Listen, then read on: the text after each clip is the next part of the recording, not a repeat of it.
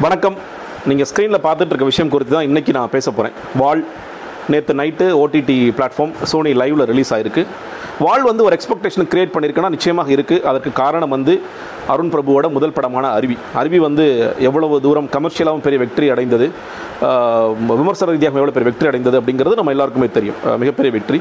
இன்னும் சொல்லப்போனால் சமீபத்திய காலங்களில் நான் இன்னும் சொல்லப்போனால் தேட்டருக்கே போய் ஒரு ஐந்து தடவை தேட்டரில் போய் பார்த்த படம் வந்து அருவி.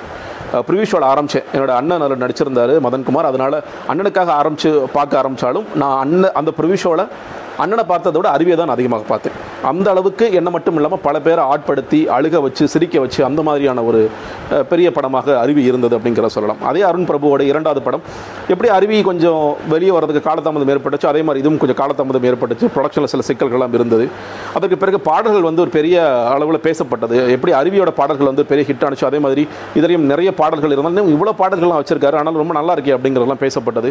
எப்படி இருக்கு ட்ரைலர் வந்து பெரிய எதிர்பார்ப்பு ஏற்படுத்துச்சு. என்ன சொல்ல வராரு? அருவி அருவியில் அதில் மோஷன் போஸ்டர்லேருந்து ஆரம்பித்து தொடர்ச்சியாக அந்த ட்ரைலர் டீசர் எல்லாமே பேசப்பட்டதுன்னா இதுலேயும் அதே மாதிரி பேசப்பட்டது. அப்போ அருண் பிரபு இதில் என்ன சொல்ல போகிறார் அப்படிங்கிறத ஒரு பெரிய பேசுபொருளாக மாறிதுன்னு நினைக்கிறேன். இப்போ எந்த பிளாட்ஃபார்மில் ரிலீஸ் ஆக போகுது தேட்டரில் வரப்போதான்னா கடைசியாக சோனி லைவ்ல ரிலீஸ் ஆயிருக்கு. நேற்று எல்லாரும் பார்க்க ஆரம்பிச்சிட்டாங்க. நிறைய ரிவ்யூஸ் எல்லாம் போயிட்டு இருக்கு எப்படி வந்து அருவிக்கு ஒரு பெரிய வரவேற்பு கொடுத்தாங்களோ அதே மாதிரி இதற்கும் ஒரு வரவேற்பு கொடுத்துட்டு இருக்காங்க அப்படிங்கிறத நான் பெரும்பான்மை ரிவ்யூஸ் பார்க்குறேன். எப்படி அருவி சில பேர் என்னங்க படம் இது? எனக்கு பிடிக்கவே இல்லைங்க. அருவி எனக்கு செட் ஆகலைங்க அப்படின்னு சொல்கிற மாதிரி சில பேர் வாழ் எனக்கு ரொம்ப செட் ஆகலைங்க. எனக்கு வந்து என்ன சொல்ல வரான்னு பெருசாக எனக்கு புரியலை. அப்படிங்கிற மாதிரியான சில விஷயம் பேரும் அந்த ரிவ்யூஸை நான் பார்த்துட்டு இருக்கேன். ரெண்டுமே பார்க்குறேன். வாழ் குறித்து பேசணும்னா நான் அருவியில் இருந்தால் நான் ஆரம்பிப்பேன்.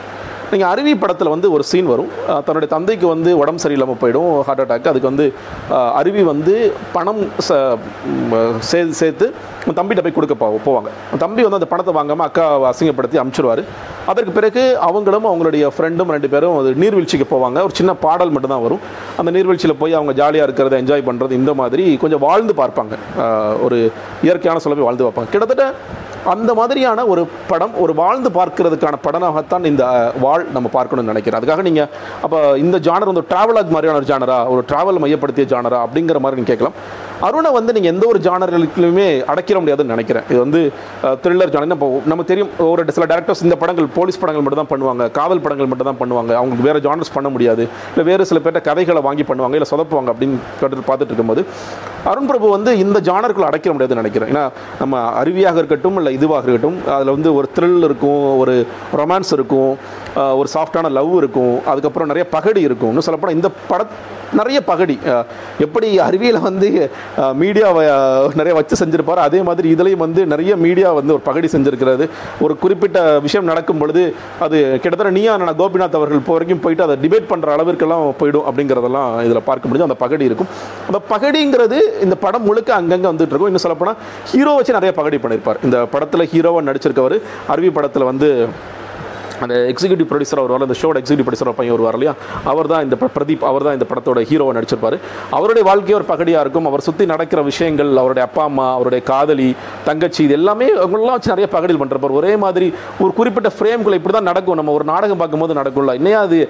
இதே மாதிரி நடக்குது அப்படின்ட்டு அதே மாதிரியான ஒரு ஃப்ரேம்குள்ளே நடந்துட்டு இருக்க விஷயங்கள்லாம் எல்லாத்தையும் பகடி பண்ணிவிட்டு உண்மையான நடக்கிற விஷயங்கள் என்ன அப்படிங்கிறத அழகாக தரம் பிரித்து காமிச்சிருப்பார் நினைக்கிறேன். அந்த உண்மையான விஷயங்கள்னு பார்க்கும் பொழுது நடிச்சிருக்க ஹீரோயின் ரொம்ப பிரமாதமாக நடிச்சிருக்காங்க. வந்து தமிழ் பொண்ணில் சண்டிகர் பொண்ணு கூட சொன்னாங்க. ரொம்ப பிரமாதமாக எக்ஸலண்ட்டாக பண்ணியிருப்பாங்க ரெண்டு ரெண்டு ஹீரோயின் அந்த முதல் ஹீரோயின் கொடுத்து நான் பேசுகிறேன் அவங்க வந்து பிரமாதப்படுத்திட்டாங்கன்னு நினைக்கிறேன். அவங்க ஒரு அருவி வந்து நம்மளை அழுக வச்சாங்க சிரிக்க வச்சாங்க அப்படின்னா இவங்களும் கிட்டத்தட்ட இவங்களுக்காக இவங்க இவங்க நான் அவங்க கூட அப்படியே ட்ராவல் பண்ணுற மாதிரியான ஒரு நடிப்பு அவங்க கொடுத்துருக்காங்க அவங்களோட பையனாக வர்ற பையனும் வந்து ரொம்ப சிறப்பாக பண்ணியிருக்காரு எல்லாருமே ரொம்ப சிறப்பான நடிப்பு கொடுத்துருக்காங்க அப்படிங்கிறத நம்ம பார்க்க வேண்டியதாக இருக்கிறது.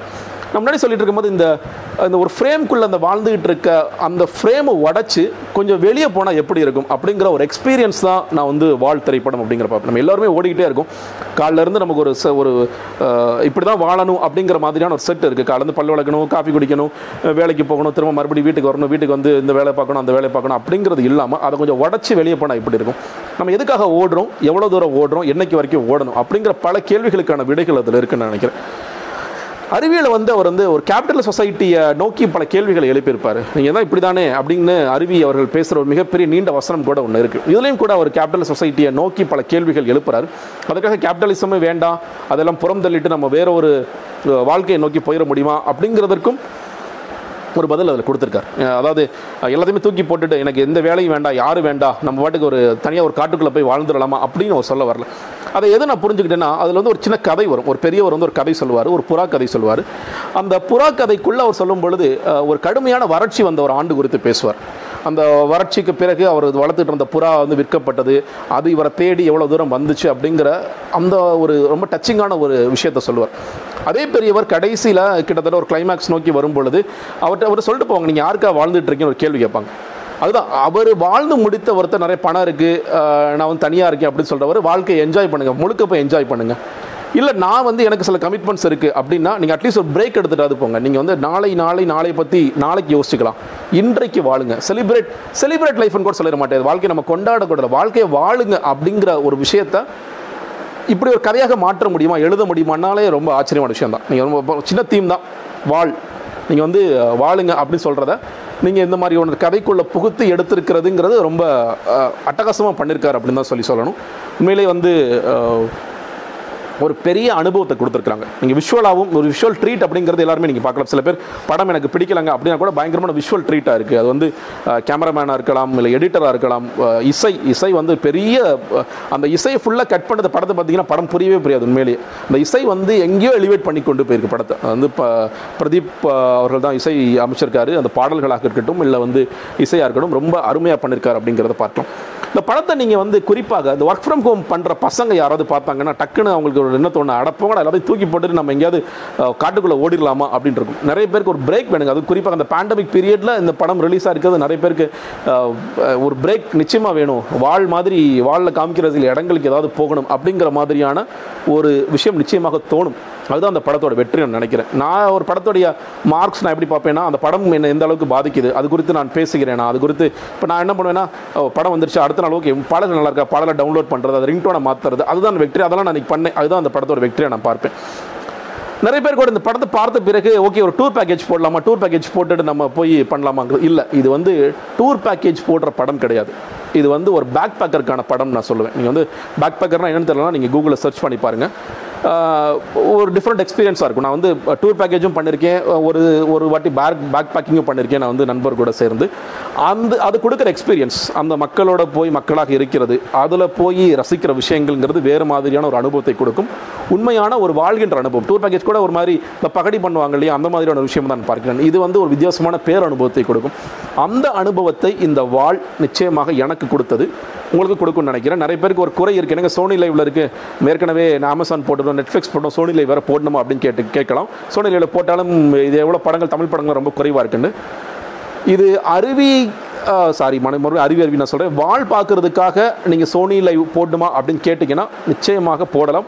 ஒர்த் நம்ம எல்லாரும் கேட்போம் இல்லையா? ஏங்க ஆயிரம் ரூபா ஒன் இயர் சப்ஸ்கிரிப்ஷன் எடுத்து இது ஒர்த்தா இல்லை மந்த்லி சப்ஸ்கிரிப்ஷன் முந்நூறுரூவா கொடுத்து பார்க்குற அளவுக்கு ஒர்த்தான்னு கேட்டிங்கன்னா நிச்சயமாக ஒர்த் இந்த படத்தை நீங்கள் குடும்பத்தோட எத்தனை தடவைனாலும் மறுபடியும் மறுபடியும் பார்க்கலாம்.